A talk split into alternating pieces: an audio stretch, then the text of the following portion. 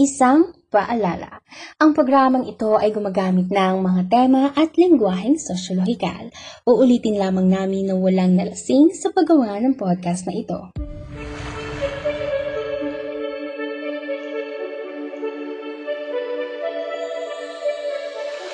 afternoon, everyone. And welcome sa very first podcast ng UP ASUS. Ako nga pala si Sydney, isang resident member ng UP ASUS. At ang Hi. partner host ko ay si... Hello, I'm Allen, resident member din ng UP ASUS. So, ano nga ba ang UP ASUS?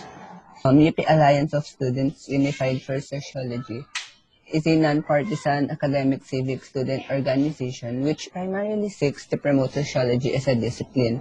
So, kagaya ng main objective namin na mag-promote ng sociology, nag-come up kami dito sa isang project na podcast ng Pulutan, a sociological discourse para mapag-usapan yung sociology as a discipline and yung mga theories na naka-enclose dito sa field na to.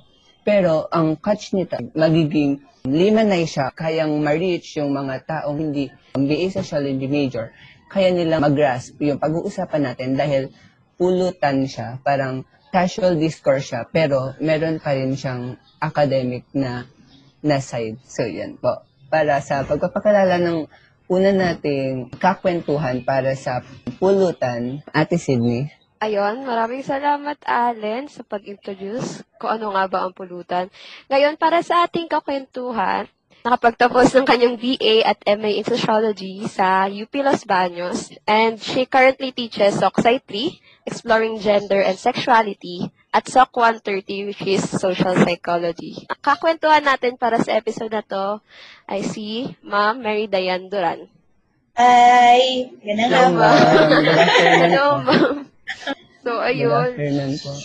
Bago ang lahat, ma'am, syempre, magkakamustahan muna tayo para Mhm. makapag-settle in muna. So, syempre, una-una, kamusta ang quarantine para sa inyo, ma'am?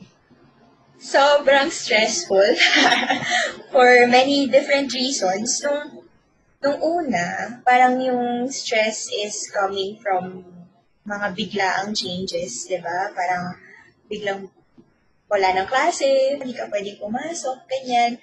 So, parang caught off guard, tapos taken out of our comfort zones tayo lahat na hindi man lang tayo na-prepare, ganyan. Uh, eventually, siguro mga one to three months in dun sa quarantine, yung stress ay nanggagaling na sa uncertainty. Kasi parang ang tagal-tagal. hindi ko alam kung ako lang yon pero hindi ko siya in-expect na aabot ng seven months. Kayo ba? How long did you expect the quarantine to be? Ma'am, ako personally, kala ko talaga mga by July or August tapos na. Seryoso, di ba? Sabi ko nga, baka hanggang two months. Parang, siguro naman, siguro naman ma- managed na yun, di ba? Kasi, ikukulong mo lahat ng tao sa bahay. So, magkakaroon ka na ng opportunity talaga na mag-mobilize ng um, programs, ng mabilisang programs para tumugon doon sa mga pangangailangan, magkaroon ng panibagong plano, ganyan. Pero, seven months na. So, ayun, stressful siya for me. Para sa inyo ba? Ako, sa, sobrang ano kasi, laking adjustment nung Mhm. sa pag-shift. Kasi parang very social kasi ako na tao. So parang nung na um, nag-start yung lockdown, di ba, sa bahay na lang lagi, wala nang time magawa ng mga parang hobbies or parang yung mga bagay na sanay akong gawin kasama yung friends, lumalabas, ganun. So sobrang laking adjustment. Hmm. Ayun talaga, ma'am. Yung nag-expect ako na by August, tapos na. Pero ito tayo, October na. Tapos, nasa loob pa rin ng bahay, hindi nakakalabas. Lalo na, ma'am, alam mo yung parang hindi naman na ako minor. Pero dahil Oo. 20 lang ako at hindi ako 21, hindi pa rin ako pwedeng lumabas. Kahit parang pwedeng capable na ako na maging yung tinatawagan nilang tribute sa family. Pero, hindi kasi, syempre, hindi mo rin naman alam, sobrang unpredictable din nung ng mga authorities, kung sino ba yung nahuli, sino yung hindi nahuli. Pero, Oh. kinakaya na. Oo. Kailangan kayanin. Oh. Ayun po. So, ayun ma'am, syempre, since, ayun nga, naka-lockdown pa rin tayo, syempre wala pa rin tayong chance at hindi pa rin talaga safe na mag-conduct ng physical classes. Mhm. So, ayun, kamusta naman po yung pagta-transition natin into remote learning? Parang, paano preparations po ba yung ginawa nyo? Kamusta ang lahat?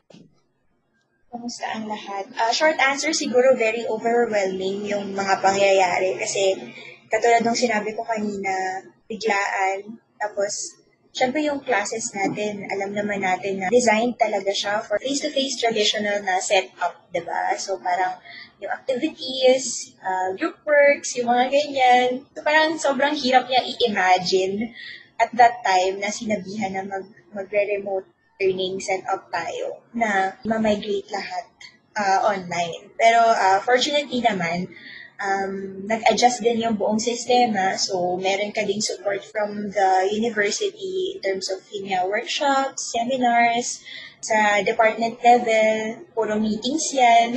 Medyo marami kaming meetings na nagawa noon para magkaintindihan talaga kami kung ano yung content na ine-expect sa amin pagdating sa paggawa ng course pa. At ang dami-dami ding considerations kasi hindi lang yung side ng magtuturo yung kailangan na i-consider but also, of course, yung magre-receive ng um, course pack. So, uh, internet connection ninyo, paano yung delivery ng modules, things like that. Ayun, kahit pa paano, no, mahirap mag-adjust. Kinakaya naman man, tama.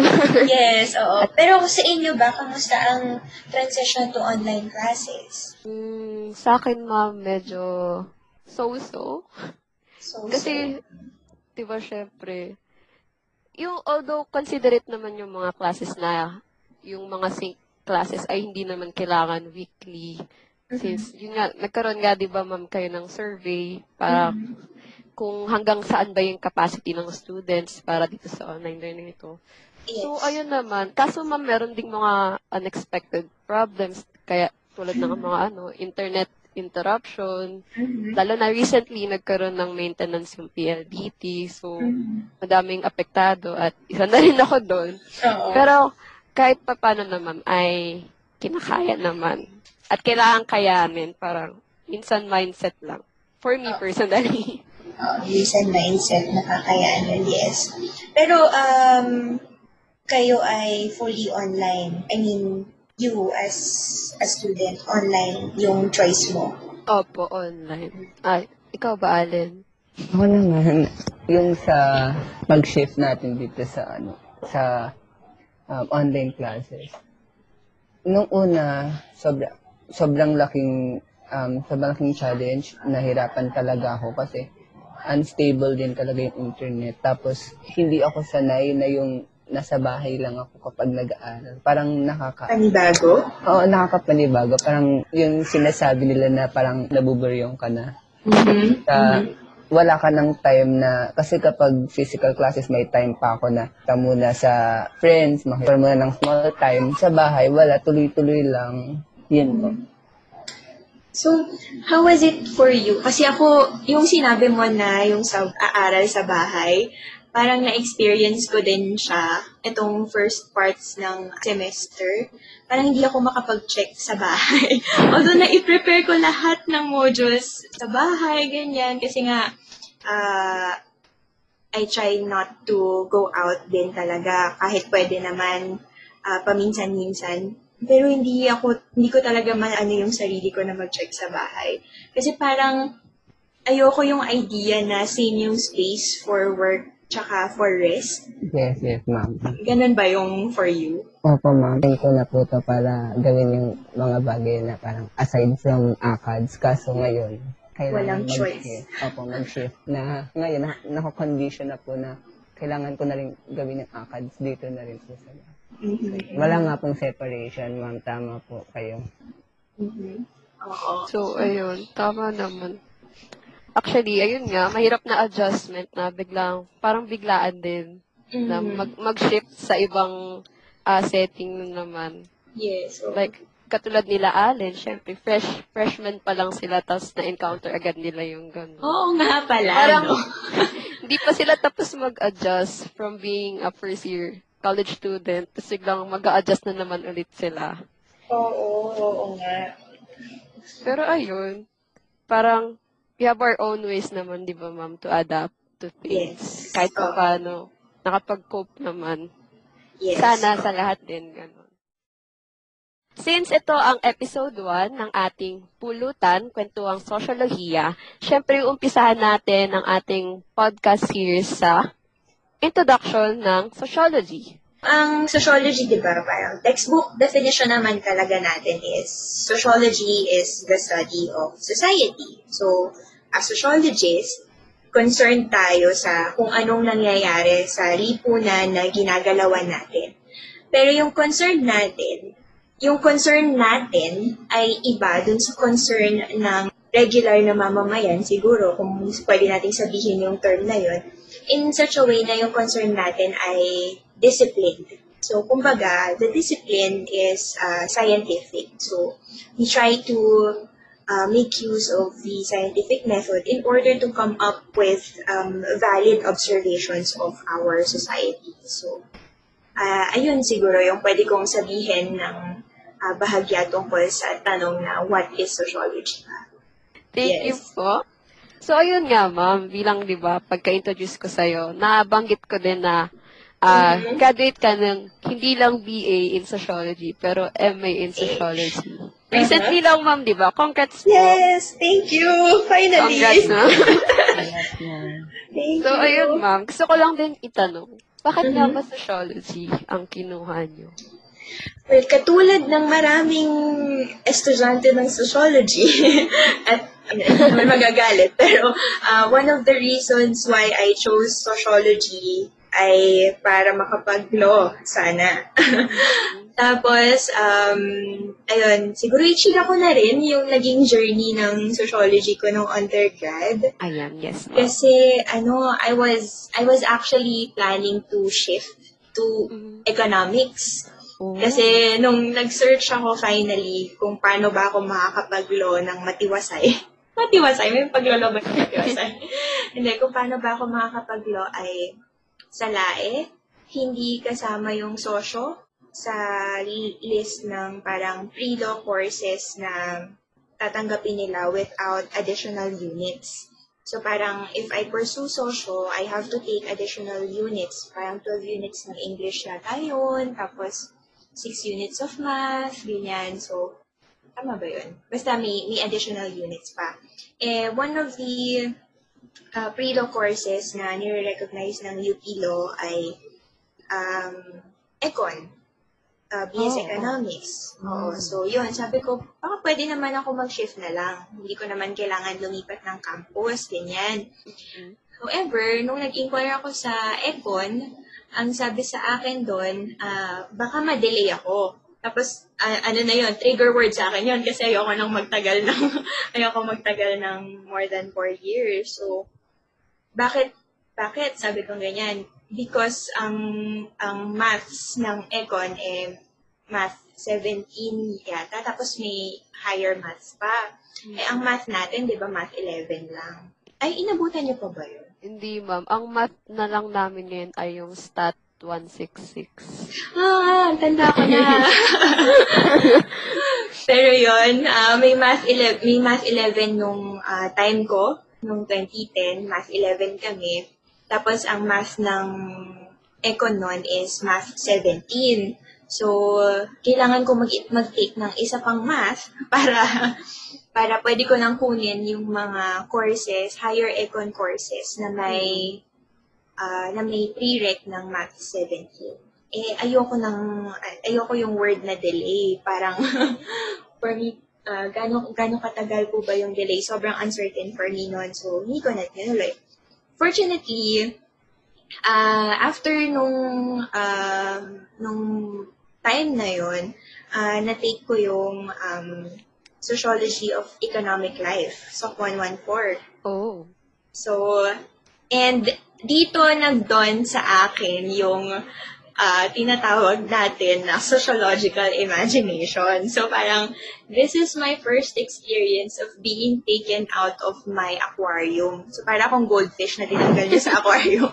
so yun, so ganun yung feeling ko during that time. So nakapagsokte na ako at lahat, pero since yung mindset ko nga was to shift, Mm-mm. parang hindi ko siya na-appreciate in such a way na it should have been appreciated. Na sana pala na-appreciate ko siya nung Sokten, nung Sokten pa lang. But yun nga, my, my actual experience of being taken out of my aquarium or being taken out of my comfort zone was Sok 114. So, ayun, for me. So, parang yung SOC 114 yung awakening mo. Yes, oo. Enlightenment na Uh, dumating. Eureka course. Grabe, iba-iba talaga ang pagdadaanan sa social. Wow. I mean, Yes. masaya sa sociology. Ako, ma'am, personally, Mhm. before ako mag mag-enroll sa UPLB for sociology, wala talaga akong idea kung Mhm. ano yung socio. As in, siguro, kasi yung student ako nung senior high. So, kasi, tas may subject kami na disciplines in the social sciences na subject. So, Yes. Pagkakalala ko parang napasadahan namin siya. Pero maiksing topic lang. Like parang wala pa nga kalating page lang ng sa may libro. Tapos nabanggit lang sila Weber, Oo. sila Com. Oo. So wala din akong idea. Pero ang nangyari kasi nun, mag-apply ako for reconsideration. So, di ba may interview. So, eh yung scores ko for UPCAT ay pasok lang sa either sociology or com arts. Mhm. Pero parang sabi ko kasi sociology, tapos parang katunog nung Hume's social sciences. So baka Mhm. mas kaya ko kahit papano. So napas, napa-research ako kung ano yung sociology, ganun. Mhm. So ayun nga ma'am, katulad nung textbook, ano, systematic study of society, Mhm. relationships, social phenomenon. So sabi ko, ah parang in- ang interesting nito. Oo.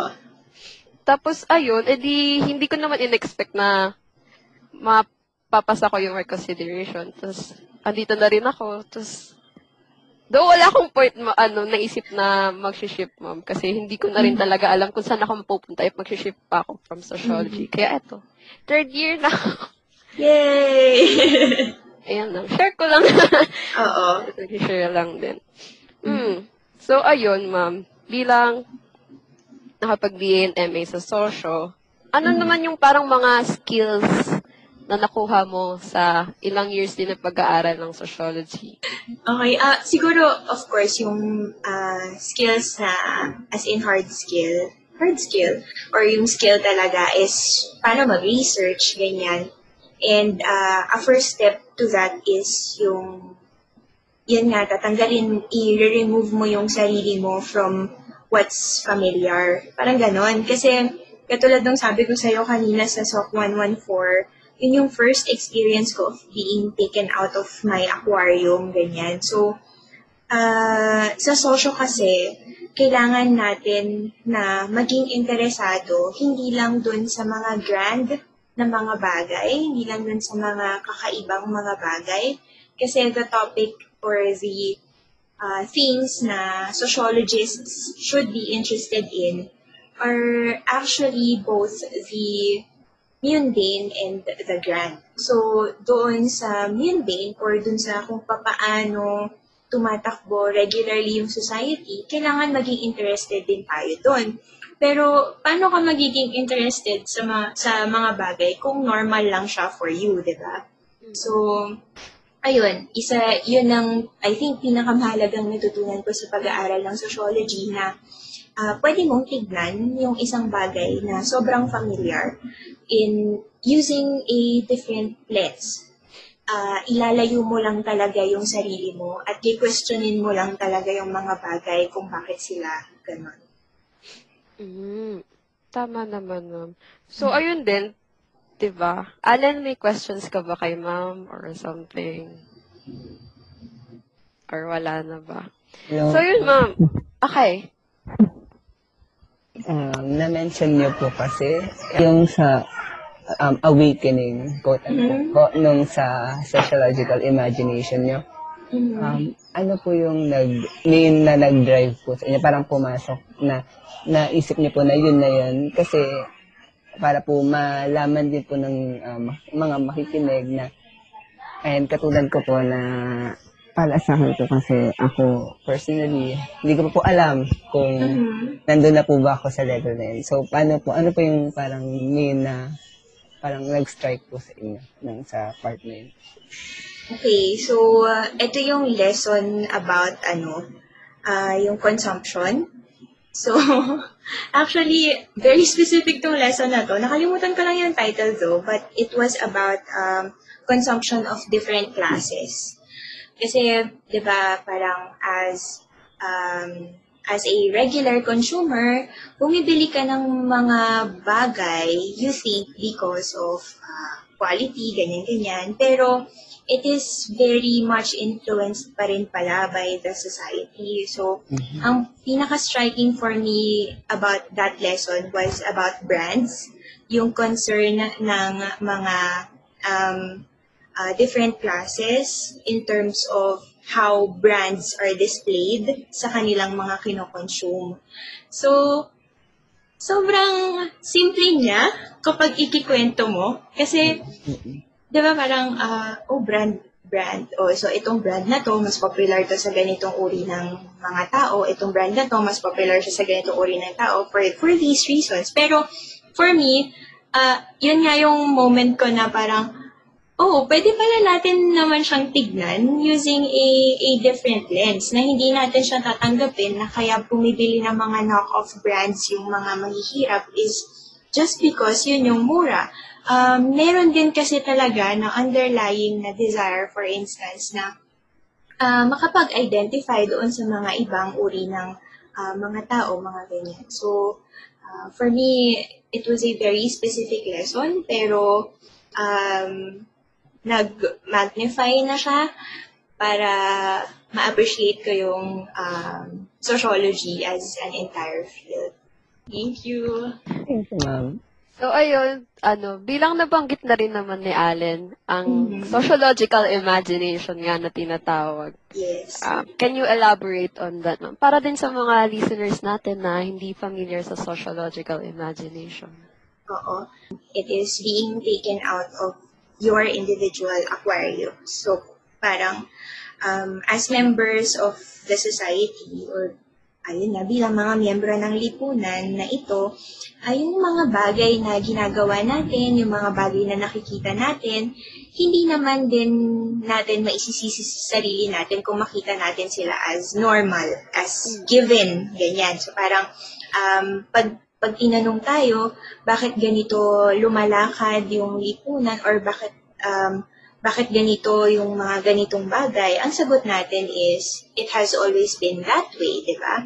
So, sociological imagination is trying to question that idea. So, parang ang sabi nga ni si Wright Niels na nag-coin nitong word na ito, yung social, or nag-introduce sa atin ng term na sociological imagination, it is something that is not necessarily or parang it is trying to see the strange in the familiar. So parang you try to you try to question what is in front of you. So parang um, para kay Niels, lahat tayong mga tao na gumagalaw sa lipunan natin, meron tayong veil. So meron tayong veil. Ano bang Tagalog ng veil? Meron tayong Oo. Basta parang merong namamagitan sa kung yung bagay na tinitingnan natin at saka dun sa mga mata natin. Meron tayong veil. Ah, yes. Pero sociology or sociological imagination is being able to lift that veil to see what is behind uh, that veil or to see what uh, try, to try to see uh, the society beyond the reason that um, everything works kasi ito na yung given. So, ayun. Ang first fruit ng sociological imagination is that nothing is ever as it seems. So, um, Yes. mhm. So, yun, ma'am.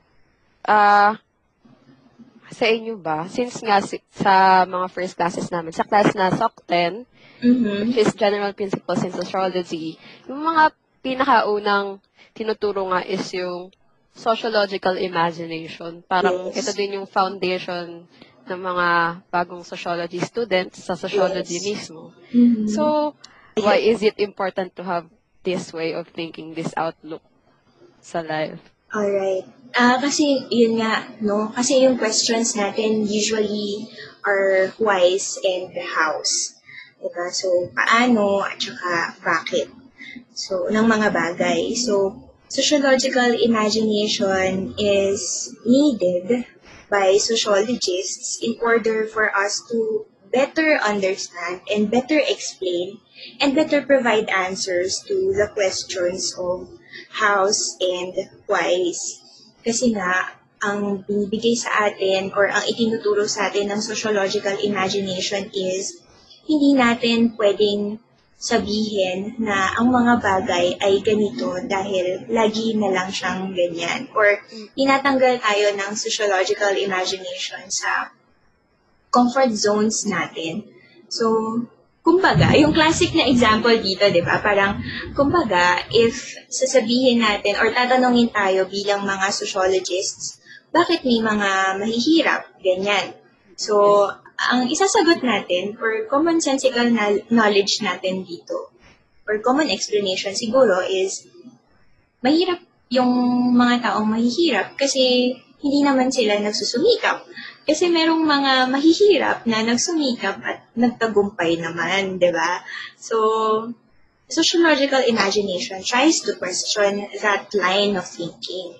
Kasi dito din siguro papasok yung um, idea ng differentiation or distinction or pagkakaiba between um, personal troubles and public issues, ganyan. So, saan ba natin pwedeng ipasok talaga yung poverty? Is it is it really a personal trouble? Pwede ba natin siyang sabihin na personal trouble lang siya or is it really a public issue na kailangan concerned yung buong lipunan sa pagsugpo ng kahirapan? So, um, ayun. So, for sociological imagination, for instance, kailan natin pwedeng sabihin na personal trouble lang siya? Kung siya lang yung mahirap, sa populasyon ng siguro sabihin natin ng isang libong tao, siguro siya talaga yung may kasalanan. Siguro personal trouble nga niya yun. Siguro nga tamad siya. Pero kung sa population of 1,000, eh, 500, 700 people consider themselves as poor, ah hindi natin pwedeng sabihin na siguro na yung 500 to 700 na mga tao na yan ay tamad lang. ba? Baka, baka may mali doon sa sistema. So, ayun siguro yung para sa tanong. Okay po, ma'am. So, parang takeaway, takeaway, Mm-hmm. yung sociological imagination, ah parang tinatry mong tignan yung mga bagay-bagay, hindi lang sa isang perspective or isang, Mm. parang isang lente lang. Kailangan mo Mhm. ilagay yung sarili mo sa iba-ibang lente. Mm-hmm. And hanggat maki-question yung isang statement na niraise about something, at tama ba something, ayun, sociological imagination. Okay, ayun. Thank you, ma'am. So, ayun yung pulot one natin, which is sociology. So, diniscuss ko ano yung sociology, what is sociology, Mm-hmm. What is sociological imagination, at bakit nga ba siya kailangan. So, sana, ayun, nagets ng ating mga listeners kung ano ba yung natin i-communicate at sana kahit pa paano naging mas malinaw sa kanya yung sa kanila, yun, yung aspect ng sociology na yun. Now, sa next na pulot, which is pulot 2, Allen. Next pulot topic po natin, which is pulot 2. Um, ma-encounter po natin dito yung mga misconceptions attached po sa sociology since na-discuss na po ng ating um, kakwentuhan yung sa social, kung ano ang sociology. Um, hindi may iwasan na meron po tayong misconceptions about kung ano ba talaga yung sociology. Yung mga common misconceptions po na naririnig. Una ma'am, yung sinasabi po nila na ang sociology and psychology daw po ay iisa lang po or the same lang sila. Eh, So, ah, magkalayong magkalayo, ano? Di ba? Kasi parang, ah, yun nga, tulad ng sinabi natin kanina, ang sociology, ang, subject, ang subject matter ng sociology ay yung lipunan mismo, the, the society itself, ah, structures, patterns of behavior, ganyan, ah, that makes up the society. Functions of different institutions that makes up the, ah, that make up the society. Psychology, on the other hand, is dealing with the individual. So, parang, and, and of course, alam natin, marami pang sub-categories yung uh, psychology, no? Pero primarily, ang subject matter ng psychology is uh, individuals. While sociology, uh, yung lipunan talaga na ginagalawan ng mga individuals ngayon. Okay. Share ko lang. Nag-share. Yes. Ah, kasi may subject din kami na SOC 151 ngayon. So, Mhm. syempre, as introductory, natakel din yan yung parang paano nga ba na-separate ng sociology yung sarili niya as a discipline sa ibang pang Aha. discipline ng social sciences. yes. Parang merong isang part lang dun sa discussion na nabanggit lang. Parehas na nag-aaral na, syempre, social sciences, so society ang Mhm. sociology and psychology. Psychology ay more on the internal ng Yes. mismong individual. Tapos yung Mhm. sociology naman ay more on the external. So yung parang Yes. larger society na nakapaligid dun sa individual na yun mismo. Yes. So, ayan na. Thank you. Thank you, thank you po ate. Um, next, ma'am, Mhm. isa po pong misconception ay sinasabi po nila na sociology, social work lang naman yan. So, ano po ba yung, paano po ba natin ma-distinct na ang sociology po? Hindi lang siya um, basta-basta isang social work. Okay. So, ah, siguro ang kung ang sa social tsaka sa psychology, ang difference nila is yung subject matter. Yung sociology at saka yung social work, ang difference nila is in terms of application. Though may applied sociology, pero dun papasok yung social work. so, parang um, pwede nating sabihin actually na ah, yung social work ay gumagamit ng mga theories na pinopropose ng sociology in order or applies the theories of uh, sociology no? Dun sa dun sa kanilang uh, field. Pero sociology in itself katulad nga ng definition natin kanina uh, it aims to understand the society. And uh, gusto ko lang gamitin dito yung isa sa mga ah, ginagamit natin na introductory na readings, yun nga kay Peter Berger, yung Invitation to Sociology. Sabi niya doon, um, understanding society need not necessarily for humanitarian purposes. So, um, ginawa niya is parang gumawa siya ng analogy with spies or yung mga espiya, ganyan. So, ang espiya, katulad ng isang sociologist, ang gagawin niya dapat para maging mabuti or maging good spy is to report really what is happening. So, ah kumbaga, parang ang sociology, ganun din. So, what sociology does is to report uh, to us or an understanding or a better answers or good answers to questions of hows and whys. Now, kung saan gagamitin yung mga learnings na yun, whether it is to transform the society or siguro sa mga para sa isang espiya, para sa kalaban ng ng ng ng isang bansa, kung saan siya gagamitin is not a sociological uh, question. So, parang halimbawa, sa biology, yun yan, di ba? Parang we try to um, understand microorganisms, ganyan-ganyan. But whether these microorganisms will be used to create medicines or to be used um, bioweapons is not necessarily a biological question. Parang it's it's more of a moral question than a question of biology. So sa sociology ganun din. Um, our understanding of society is not necessarily uh, for humanitarian purposes, which social work uh, aims to um, parang aims to provide. So ayun. third naman po na misconception ay sabi nila ang sociology po ay uh, merely common sense daw po ma'am, just common sense lang. Pero um, it was made fancy daw po para, ma- para sa pakinig po ng mga tao, ma'am. Ano po yung um, view nyo about that, ma'am, sa misconception? Okay, so ito naman, ang difference nito is, of course, yung rigor ng, ng mga claims natin, di ba? So parang pag commonsensical claims kasi or mga uh, observations made through common sense, parang it just has to be logical. Tama? So parang uh, pag sinabi natin halimbawa na kapag umuulan, common sense knowledge is uh, sisino ka, papasok ka sa loob ng bahay. Kasi common sense suggests na uh, ayaw mo sanang mabasa, so kaya ka papasok sa bahay. But for sociologists, we try to find or we try to explain these kinds of behavior um, not using just common sense. So parang pwede nating i-ground yung mga answers natin from common sense, pero it is much more vigorous. No? So kailangan natin gumamit ng scientific method. yun. So yun yung nagsiseparate sa sociology at saka sa common sense. No? Mas, mas, mas rigorous yung mga claims ng uh, sociology uh, uh, kapag kami sinabi siya na explanation of behavior or explanation of um, society, it's it's backed by research talaga. So, ayun. Um, share ko lang, share ko lang po.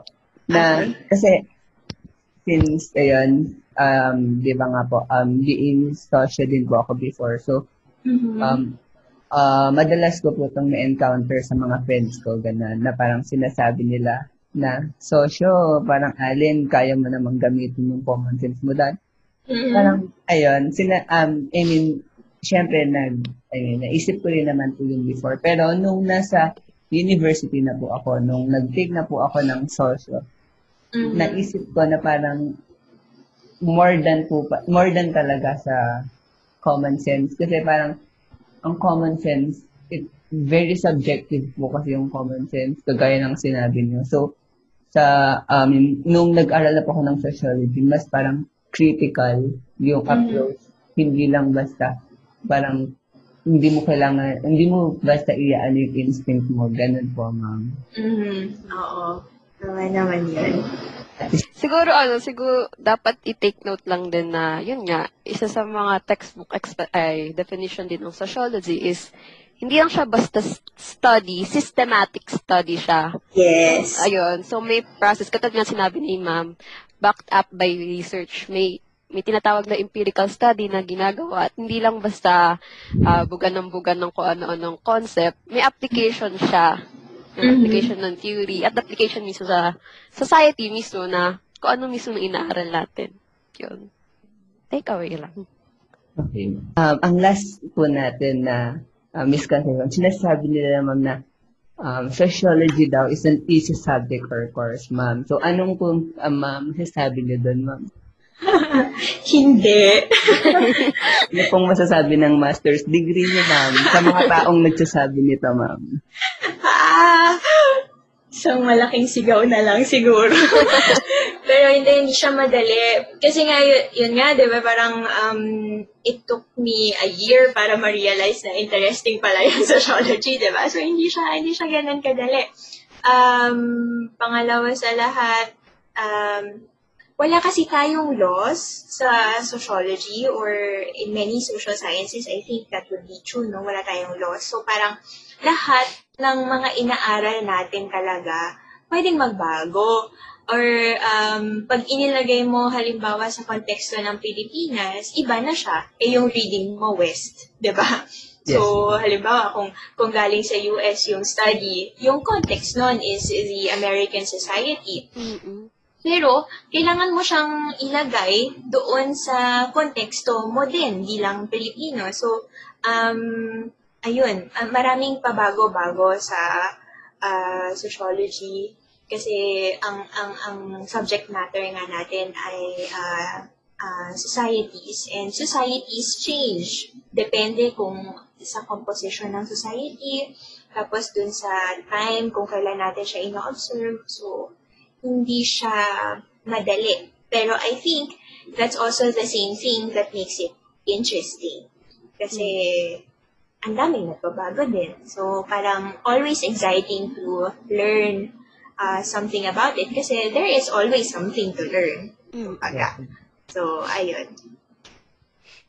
Yes, totoo ma'am. Hindi po talaga madali. An experience Actually, po ma'am. hindi po talaga. So yun, for ano lang, for um, context lang po para sa ating mga um, kung sino man pong nakikinig ngayon or sa mga marireach po nito.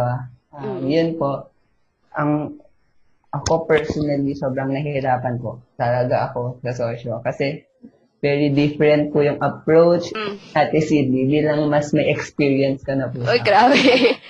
Pero ayun, wala naman kasi na tayo mag Wala magagawa. I mean, may magagawa tayo, pero mahirap talaga yung course. Pero para sa akin, personally, though mahirap siya, feeling ko naman worth it kung matatapos mo yung isang, ano eh, sociology. Kasi, so far, ilang years na ba ako sa so Ilang years? Ayun, magti three years na. And, sobrang dami kong natutunan parang from way before. As in, sobrang Yes. nakakabago siya ng ng kabuuan mo bilang tao. Kabuuan. Kabuuan. Pero as in, legit, hindi lang sa kung paano mo tingnan yung yung nasa paligid mo, pati kung paano ka mag-react sa mga bagay na Mm. naharap mo. Hindi, parang ngayon, kung dati parang pag may certain situation or kwento ko narinig, parang ang reaction ko, kung ano talaga yung una kong may isip, parang sobrang careless lang ng pag kung anong opinion yung lalabas. Pero, ngayon, parang kailangan mo pag-isipan. Kasi kailangan mo, dahil nga sa sociological imagination naman, kailangan mo i-consider lahat, lahat ng bagay na nakapaligid dun sa kung ano mang situation na nakaharap sa'yo. So, ayun, mahirap siya, pero tulad nga ni ma'am, excite, ay sabi ni ma'am, exciting talaga siya. Mm-mm. Ay, ewan ko kung nakapag-SOC 116 na ba kayo? Yung sa re- religion, sociology of religion. Oo, Sociology Apo. of Religion. O, kamusta? Ayun, ma'am, yun nga yung, ano, isa rin yung sa mga subject na na-enjoy ko. Kasi Mm. sobrang enlightening. Enlightening, parang, Mm-mm. ah religion kasi so medyo touchy subject din siya. Lalo na Yes. sa, sa atin, Oo, di sa, ba? ano, sa country. So, parang yung pag-open ng mga ah, concepts at ano propositions nila Marx, nila Durkheim about religion na parang mapapaisip ka na, oo nga, yung oo nga, no? Yung Oo, ganung oo, moment, na, oo. oo nga, no? Ganun pala talaga yung nangyayari doon. Tapos parang, at first, hindi mo siya mapapansin kasi nga, parang before sociology, nandun ka sa loob ng society. Tapos habang nag, nagtitake ka ng ah, sociology, yung sinasabi mo yung natatanggal ka sa aquarium na nandun ka, lumalabas ka doon. Oo. Tapos parang nakikita mo na siya from the outside perspective. So Mm-mm. parang, okay. Mga ganong, okay, ganun pala yun habang nag, saka ma'am na-enjoy ko rin yung readings. Oh, parang sa ibang readings, hindi ko na-enjoy. Pero ayun, parang yun din ata yung first social subject namin. Ay, hindi. Meron sociology of family before nun. Mm-mm-mm. Maganda din. Interesting, very interesting subject. Pero yung, kasi yung pag biglang ang iti-take nyo is something na about sa touchy subject. Yes, So, oo. ako naman person, pwede ko ba sabihin yun? Hindi naman ako ganun ka-religious, pero Yes. syempre, bilang lumaki din sa family na yung ganung religion, parang, okay, ganun pala talaga yun. So, Oo. So, hindi siya madali in terms of the level of discomfort din na, na may Actually, experience mo, opo. di ba? Pero, parang sa s- umpisa lang naman yun. Parang yung discomfort din yun, mapipik niya din yung curiosity mo na, Yes, exactly. hala, ba't ganito yung nararamdaman ko? Parang may mali. So, kailangan mag-ano ka pa, delve deeper dun sa subject para maklarify yung sarili mo bakit ganun yung, bakit para sa'yo parang Yes. mali nung ganung bagay. Or kakaiba siya bago sa'yo. Yes. Oo. For our pulot to, Grabe. sobrang daming misconceptions talaga na nakapaligid sa sociology, di ba, Ale? Mm. Opo ate. Na-miss ko nga social eh. O yun, baka naman gusto mo nang bumalik ako after neto. Pero ayun, apat pa lang yun, pero marami pa talaga hindi na-tackle. Mm. So, ayun nga, dahil sa mga misconception na to, siguro, parang isa pa to sa mga reason kung bakit kailangan pa natin yung pag-igihin, yung pag-promote sa, yun nga, pag-aaral ng sosyolohiya, Mhm. para mas malinaw sa mga tao na yung sociology, hindi siya psychology, hindi siya social work, hindi siya common sense at hindi siya madali. Pero parang yung lahat nun, basta mag-sociology na kayo. Pero ayun, parang siguro ano, kaya din isa to sa magi- naging ah, mission at part ng vision ng UP ASUS. Kasi kailangan ng society malaman at makilala kung ano yung sociology. Next na, ito na, last pulot. Nakailang minutes na tayo, medyo tumatagal na tayo. Pero ayun, for our pulot 3, ang itatakal naman natin ay kung ano yung scope ng sociology. Diba? Kasi sinabi nga ng sociology, systematic study of the society. Sobrang general naman siguro nung term na society. So, di ba, may mga specific sectors at institutions tayo sa society. So, ayun, ma'am. Ano nga ano ano nga ba tong mga fields fields of study specifically under sociology? So, siguro, anuhin na lang natin, i-run down na lang natin yung curriculum. yes, tama tama. para, para din, ano, ma-level natin yung expectations, di ba? So, sa curriculum nyo, merong social organizations, tapos uh, gender relations, so, sa 100 and sa 107, di ba? So, we're looking at the patterns of relationship here between different groups of people. So, basically, sa social organization, you're looking at the patterns of interaction um, within formal organizations. Tapos sa gender relations, syempre yung um, patterns of interaction between and among genders. Tapos syempre the changes in terms of uh, uh, yung mga pinagdaanan ng gender discourse na rin. Kasi hindi lang naman dalawa yan, bilang nagtuturo ako ng Socksci 3, kailangan ko ipakalat yun. um, next, uh, of course, yung sociology of institutions. So, nandyan yung socio of family, sociology of politics, sociology of economic life, sociology of religion, ganyan. So, uh, katulad ng sinabi natin kanina, sociology is trying to look at um, patterns and systems of behavior. So, in looking at institutions, titingnan mo din kung ano yung mga patterns within the family, within the politics, within consumption, or sa economic life, and within religion. Tapos, you try to explain the kinds of changes that the family, the politics, economic life and consumption, and religion has underwent throughout, through, throughout uh, history. Ganyan. Meron din tayong um, urban and rural sociology. Uh, Siyempre, meron tayong social psychology, di ba? So, um, understanding uh, individual um, uh, thoughts, feelings, and behaviors within the context of um, uh, within the context of society. Kasi yung psychology nga is individual feelings, behaviors, and thoughts lang. Doon na siya, doon siya nagsistop. Pero sa social psychology, we try to situate it um, within a particular social context, and we try to see how that social context uh, influences uh, these uh, aspects of uh, the psychology of an individual. Uh, meron din tayong demography, SOC 140. So, dito naman, tinitignan natin yung composition ng society. So, in terms of population, ganyan. So, mas marami bang lalaki, marami bang babae. Tapos, um, paano nakakaapekto yung halimbawa edad ng ng ng ng uh, yung ages within the composition of a society in terms of how society plans and um, uh, introduces projects, ganyan, so demography yun. And then, of course, merong social change, social development, social program evaluation. So, again, interesado tayo sa uh, kung ano yung meron, tsaka kung ano yung mga nagbago. So, ito yung binibigyan ng attention ng social change and so, ng social development. Tapos yung mga i-introduce natin uh, bilang isang lipunan, di ba, meron din tayong mga ini-introduce na mga programa and projects uh, na uh, na nag nag na impetus for change din and for development. So yun naman yung um, main focus ng uh, social program evaluation. So medyo medyo ito yung practical side ng ng sociology.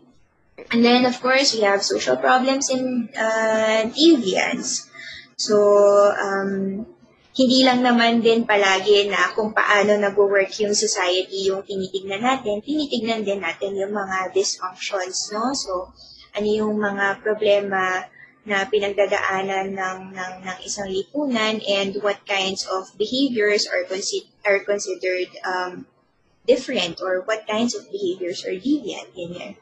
Tapos, syempre, merong ah, sociological methods and meron din na ah, sociological research. Pero hindi, hindi naman siya field, kundi ah, mga practical na ah, skill building ah, courses para sa ah, inyo na training or budding sociologists. So, Oh, napakaraming fields pala ng ano, fields of study under sociology. So, Mhm. ilan pa yung din kasi yung na-take ko. Doon, na lang naman. Pero ayun, ma'am, out Yes. of sa lahat ng fields of study na yun, mm, ano, pero may feeling na ako kung ano eh, pero baka may iba pa. Sige, ano yung feeling mo? Baka naman Kasi tama. ma'am, yung question ko, ang question ko sana, ano yung dun yung parang pinaka-interested ka? Tapos feeling ko, since nabanggit mo rin kanina, yung awakening mo, yung sociology of economic life. oo. Pero ikaw ba, ma'am, personally, in your PA, in your years in sociology, ma'am, alin talaga yung parang pinaka nag, ano ng interest nyo? Aling field? Okay, as a student, pwede ba yun? Magkaiba yung sagot ko as a student and as a, as a teacher. Um, Siyempre, hindi ko pa naituro yung iba, no? So, as a teacher, social, social psych, din talaga yung pinaka-interesting. And yun nga din, never-ending yung, yung interest for social psychology kasi nga ang daming, ang daming nagbabago palagi. And, pero as a student, I really enjoyed, yun nga, tama ka naman, Sydney, sociology of uh, economic life. Mm. So, though wala nito sa graduate studies, so hindi ko na nasubaybayan yung mga changes sa institusyon ng ekonomiya. Pero ayun, it was very interesting for me when I was doing my undergrad. Mm. Nice, ma'am. Oo nga, ma'am, may favorite subject ko rin yung social psychology. Ah, sige, totoo yun, ma'am. ah. Totoo yun, ma'am. totoo yun. Hindi ako na, ano, pero totoo yun. Oh, best, best sem din yung sa 137. Ah, Ikaw ba, Allen, since Ako, ay, Ang parang, grabe, nasaktan although, ako. hindi, I mean, although, sy- syempre naka one year ka lang sa sociology, meron ka bang parang gusto mong field na explore if mabibigyan ka ng chance or nilook forward mo nung nag-start ka mag-sociology? ganun? before ako mag-enroll, nung um, nasa choices ko naman po kasi talaga ang social. And then luckily, sa social ako nakapasok. And then ayun, nilook forward ko na ang ano, politics and governance po. mhm. Since senior high, gusto ko na siyang, it, parang interested na ako, very interested ako sa usapin ng pal- politika at governance. Kasi gusto kong malaman na kung paano gumagana yung mga taktika sa study na yun, yung kung paano gumagana yung gobyerno sa Pilipinas. Ito yung kilalang um, type ng governance, bakit hindi ganito ang nasusunod. Mga ganun, ma'am. Ganun yung, sa level pa lang na yun. Kasi um, unfortunately, hindi ko na siya ma-enroll na subject. Kahit Pwede yun, naman. kahit yun Pwede na- pa rin elective. kahit yun na nasa plan of study na pinasa ko before na yung, English, yun. And also, yung nag-take naman ako ng Pol Sci 10, yun. Nung sa 10, na-spark, pa, parang nakadagdag siya ng spark na yung curiosity ko dun sa politics and governance. And sana, sige, sana ma-enroll ko siya and ma-pursue ko pa rin passion ko. Since gusto ko rin talaga before mag-lawyer. Kaso parang na-shape nga ako ng sosyo. Shake. Grabe. Or pwede mo rin ano, i-take yung sociology of politics Ayun. Ganun. oo. Hopefully, hopefully ma-enroll ko siya. para kakaibang perspective Yung ng politics. politics and governance na, na course. Yes. Thank you, Allen. Kailangan ko rin ba mag-share? Pin pa nahanap yung mismong gustong-gusto kong field of sociology. Feeling ko after this sem, baka meron na rin. O, kasi kailangan mag-thesis. Pero kailangan pumili, wala, kailangan talaga makapili na ng field. kung ano yun. Yes. Pero so far, parang pinaka-interesting sa akin tayo yung rural sociology Mhm. na tinake namin. Though hindi namin siya natapos last time. At, Okay. pero ayun nga, hoping na sana dun sa through sa paggawa ng research paper doon, mas makilala ko pa yung rural social. Pero interesting na subject siya. Yes. I mean, field. And, So ayun. Ah, sige ma'am. eh, pwede ka rin naman mag-venture outside of the curriculum. So, halimbawa, ah, sociology of... Ang dami kasi talagang mga bagay na pwede mong applyan ng sociology kasi Opo. nga, interested tayo sa lahat ng bagay. All things human, kumbaga.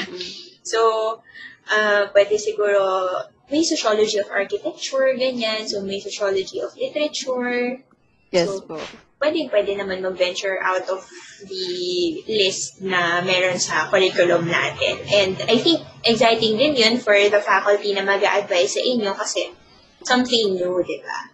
So, ayan. Ayun. Ah, bale, for the second part, syempre, after nito, baka meron ng mga interested na mga senior high school students na makikinig nito. Kung may marireach man tayo, since na-discuss din ni ma'am ko ano yung mga possible na fields of study na pwedeng aralin pag nasa sociology ka.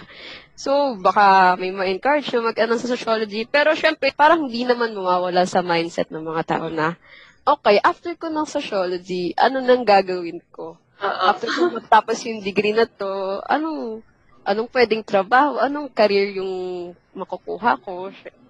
Ayun, so ikaw ba ma'am, parang from someone na matagal-tagal na rin sa field ng sociology. oh, for someone na matagal-tagal na rin sa field ng socio, dalawa pa lang yung jobs na na-assume ko. so, prior to teaching sa UPLB, I was a researcher. So, I was part of a team researching government lending program. So, kasama ko doon mga economists, ganyan. So, ayun, so isa yon sa mga jobs na pwedeng puntahan ng social graduates natin kasi heavy na tayo sa theories, di ba? Actually, sobrang versatile ng field natin kasi pwede natin siyang i-apply sa kahit saan basta merong ito sobrang idealistic nito ha, pero I, and cheesy, pero I think it's very true, ideally ha, na parang pwede talaga natin siyang pwede talaga tayo mag-apply kahit saan, basta may tao. So, kasi pwede natin gamitin yung knowledge natin about how the society works, how how people behave in certain contexts, kahit saan. So, pwede sa human resources, ganyan. So, in terms of hiring, ganyan siguro. So, market analysts, yan. I have a friend who's a market researcher. So, what he does is, yun nga, um, mostly mga surveys ito, tapos they try to interpret it. So, ano yung mga magiging, um, ano yung magiging parang mabenta or what kinds of campaigns work for a certain kind of population, ganyan. So, pwede siguro natin gamitin dito yung knowledge natin sa sociology of economic. Yes, maisingit lang. um, I just don't know if pwede mag-counselor, may license, pero um, basically, pwedeng maging foundation yung sociology for for further studies if we want to go into uh, counseling, ganyan. Tapos, of course, uh, journalists, pwede din. Our insight will be very much helpful sa mga sa mga trabaho na nagtatry din na i-relate yung nangyayari sa society, sa, sa, sa mga tao. So, yung interviews na ginagawa ng journalists, pwedeng haluan ng sociological imagination, di ba? So, parang you don't take the interviews as as is. Ganyan. So, parang you would have to inject a bit of sociological imagination in order to put into context what transpired during an interview. So, ayun siguro and and many more. Ayun nga. Mhm. Tama ka naman. Sobrang versatile talaga ng sociology. Mm. Kahit hindi siya ganun kaalam ng mga tao ngayon. yes. So, ako, parang Mm. biktima din ako nung sociology as prelo. Pero, Mhm. in a different way. Kasi, parang dati, pag tinatanong ako, kung anong course ko, syempre sabihin ko sociology. Tapos, ang automatic na response. Ano yun? Yun yung automatic na response. So, explain ko ano yung sociology. Tapos, syempre, ang sunod na tanong, anong trabaho mo after niyan? Oo. I mean, anong gagawin mo after? Tapos ako, medyo clueless pa ako. Parang, on a whim ko lang din tinik. Hindi naman sa on a whim, pero syempre, Mm. parang, at that time kasi na reconsideration, parang wala na akong ibang school na ma-apply. so, hindi ko pa siya, hindi, hindi ko siya, ah, hindi, parang, hindi ko pa naisip yung future ko after ng social. Parang iniisip ko lang, kailangan ko mag-enroll dito. Mm-mm. Kailangan ko, at least kahit pa paano maumpisahan to. Mm-mm. So yun, sinasabi ko na, ano po, prilo. Kasi parang, Mm-hmm. ko, parang may connotation na hindi na agad, hindi na sila magtatanong kasi, wow, lo. Law. Oo. Oo, yun yung ano, yung connotation, parang, after nun, okay, tapos na yung discussion, no further questions. So parang yun na yung pangharang ko. Pero, these days nga, parang, medyo malinaw na hindi lang naman yun yung purpose ng sociology. Ayun nga, madaming ibang careers. Ang human resources mo, yung nababanggit ko ngayon, pwedeng human Mm. resources, Yes. pwedeng ah, research, for research, lalo na Mhm. kaila- sobrang kailangan ng research ngayon. Kasi, Yes. sobrang, yun nga, daming, ang daming changes lalo na sa panahon ngayon dahil sa pandemic, yung Yes. normal, mga Yes, pagbabago yes. sa mga policies, yung sa education, yung pag-shift ng ano, sa remote learning, Mhm. sa mga bagong curriculum ng systems, yung ah paglilipat ng mga, siguro yung pag, parang, digital migration, ano ba yung tawag? Baka mali yung term na sinasabi ko, pero parang iba yung mga business, nag-shift sila sa online, so may mga online Mhm. businesses na, parang, syempre within society, scope pa rin natin yun. Mhm. So, ayun, parang, proof lang yun na sobrang flexible ng sociology, applicable everywhere. Yes. As long as it's the society nga in general at large yes. sina-study. Tapos may mga specific na fields lang. So, yun.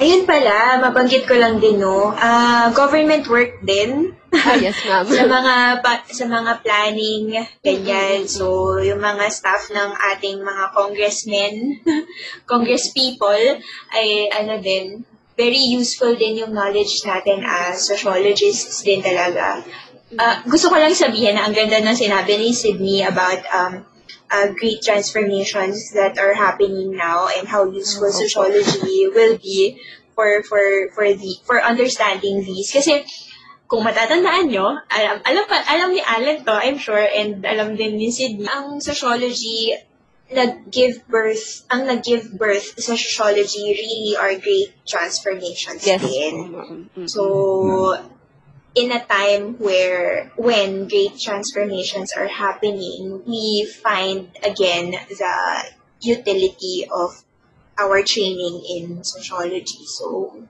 I think that's a very good ano, insight, Sydney. Thank you. Oh, thank you din po. Alam, na-flatter ako. so, nako. Nako, one hour na tayo. Pero, ayun lang, sana naging fruitful ang lahat ng discussion. Hindi naman ganun ka-boring at naging fun naman kahit pa paano. Tapos, nabanggit niya na rin naman, pa bang mga diniscuss natin? Siyempre, yung skills, yun nga, unang-una, nabanggit na rin ni Allen, yung sociological imagination, sobrang importante siya sa isang sociology. Kasi, parang doon mo mabubuo yung tamang term ba yung pagkatao mo? Basta yung pagka-sociologist mo. Oo. Saka sobrang notable at gandang state, ang gandang statement nung sinabi ni ah, Ma'am Duran yung about sa pagiging goldfish. Isang kaya so, tayo mga goldfish tayo na ah, tinanggal sa individual aquarium natin. So, parang bagong place, parang out of our comfort zone. Ganun natin na-experience yung sociological imagination. Parang after sociological imagination. Hindi naman sama-sama, pero akin personally, parang it'll never be the same again. Yung Yes. ganong-ganong moment. Parang hindi mo na siya matatanggal sa'yo once na na-acquire mo na yung ganong skill. Tapos, syempre, bakit natin kailangan yung sociology? Di ba? Na-discuss din natin yun, bakit kailangan yung sociology. At nasabi na rin naman ni Allen, at nasabi nila rin naman na yung sociology, hindi lang siya basta-basta pag-aaral ng lipunan. Parang, ano tayo eh, parang as sociologists, sinusuyod natin lahat ng aspeto ng lipunan. Yung seeing the familiar in the mundane and seeing the mundane in the familiar. Yung ganun yung nangyayari sa sociological imagination. Parang, kailangan siya kasi merong mga aspeto na, ng lipunan natin ngayon na hindi gaano na, na ano na, na pag-aaralan or ayun nga, na pag-aaralan na pagtutuunan ng pansin ng mga ibang disciplines pa. So, ayun, parang role din natin yan as sociologists na may clarify at uh, mapag-aralan, ma-discover kung ano nga ba itong mga bagay na to na hindi pa nalilinaw. Ayun, napag-usapan din yung mga careers na pwedeng kunin at yung mga fields of study under sociology na napakarami. Meron tayong sociology of religion, gender relations, sociology of family, social organizations, sociology of economic life, at sociology of politics. So, parang, ayun, yung sociology, hindi lang siya parang general application ng knowledge sa society. May specific use din siya sa iba-ibang fields, iba-ibang institutions sa society. Yun naman lahat yung na-discuss natin for our first episode, which is Introduction to Sociology. So, ayun, bago natin i-end talaga for real, last na, ano yung, hingi na lang kami ng insight sa'yo mula sa'yo, Ma'am Duran. Parang, after nitong pag-uusap na to, baka may mga realizations ka about sociology as a discipline. Mhm. Mm. Uh, ayun lang. I think uh, I really found your statement kanina as very good ending nga sana for, for this podcast, no? Parang, at, yan ulitin ko lang, at a time of great transformations uh, happening right now. Especially since iba din yung nature ng transformations na nangyayari ngayon, uh, brought about by the pandemic. Uh, we find uh, utility in sociology once again. We're at a new age of sociology. Yes. Uh, me- medyo, medyo cheesy, pero, pero parang ganun yung naging appreciation ko dun sa sinabi mo. Pero of course, it will take uh, many, many researches in order for us to establish that uh, these great transformations uh, really had an effect on our societies.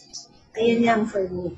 Okay po. Ikaw ba, Allen? Anong insights mo? Insights from, um, mas na-clear sa akin kung ano, mga susunod ko pang maaral, maaral. Sa kung ano yung bagong path na kinuha ko, pwedeng Mahanap ang sosyo. Hanap ko yung yung yung so, yung love ko for i- ihanapin ko naman doon sa past na kinuha ko para naman mapatunayan ko din na love ko naman ang social. Diba? Grabe, episode 1 pa lang to, pero napakaraming realizations na makukuha, mga learnings at insights. So, parang papagana talaga yung utak natin. So, ah thank you, Ma'am Duran, sa pagtanggap po ng aming request. Thank you po sa pag-share ng knowledge mo. At, syempre, nakapagkwentuhan na tayo, naka, natutunan pa tayo. So, ayun, I think this concludes our episode 1 for Pulutan, Kwentuhang Sosyolohiya. Thank you sa lahat ng listeners.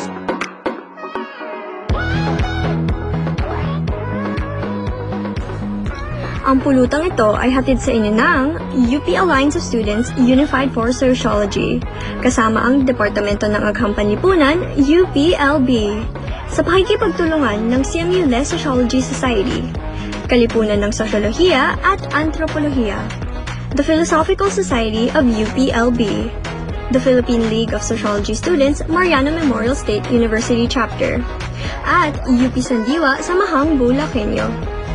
Hatid sa inyo ng Society of Exchange Students UP, UP Kalipunan ng mga mag-aaral ng Sosyolohiya, at Young Software Engineer Society.